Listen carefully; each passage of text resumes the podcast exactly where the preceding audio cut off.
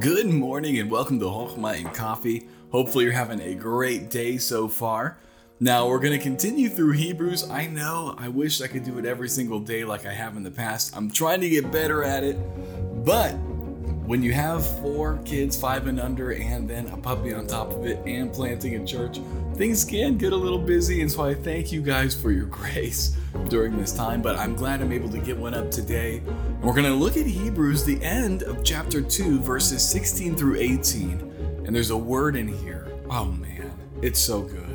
And I really want to focus on that this morning. But let's read verses sixteen through eighteen. It says this: For verily, he took not on him the nature of angels, speaking of Jesus, but he took on him the seed of Abraham. Wherefore, in all things it behooved him to be made like unto his brethren. Why? That he might be a merciful and faithful high priest in things pertaining to God, to make reconciliation for the sins of the people. For in that he himself hath suffered being tempted, he is able to succor them that are tempted. What a mighty three verses. And there's so much in here, I won't be able to unpack it all. But he's beginning a theme that will continue throughout the book about the priesthood of Christ and how he is a better priest. And he comes from a better priesthood than Aaron. And so as we look at this, that's that's kind of laying some seed Uh, for some future things. And so keep this in your mind as we continue through the book of Hebrews, that he became a human so that he could be a merciful and a faithful high priest. And so that's going to be a theme coming up. But there's a word I want to focus on today that I pray encourages you. And that's in verse eighteen. In the very last portion of the sentence, it says, he is able to succor them that are tempted. Because he was tempted, he's able to succor them that are tempted. And as I pulled up this word and began to study it, it's so beautiful. You see, the word in the Greek is actually a combination of two words. There's the word for cry, and there's the word for run.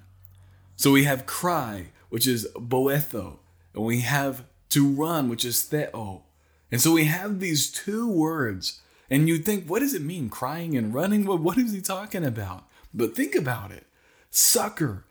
The word for this word, I, I guess I could say, the, the thought behind this word is a better way to put it, is that Jesus is able to run to those who are crying. He's able to help those. He, he's, he's able to, to come alongside those who are wounded, who are hurt, who are struggling, those who are tempted, because he himself has gone through the same exact thing.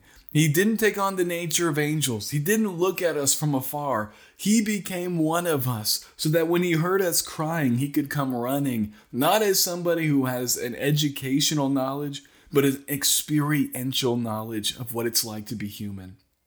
Friend, Jesus knows what you're going through, and Jesus cares about what you're going through, and he's able to help you and guide you through what you're going through. He is a merciful, a faithful high priest, and he knows and he cares and he can help you. Run to him. I hope that you do today. If you have those struggles that are weighing you down, maybe it's a situation at work. Maybe it's something with your family. Maybe it's an illness that has come and it's come quickly and you didn't see it coming. Friend, run to Jesus, because he himself has suffered. He's able to succor. He's able to run to us when we are in trouble and come alongside us and help us. Friend, run to him. Cry out to him, and he will be there.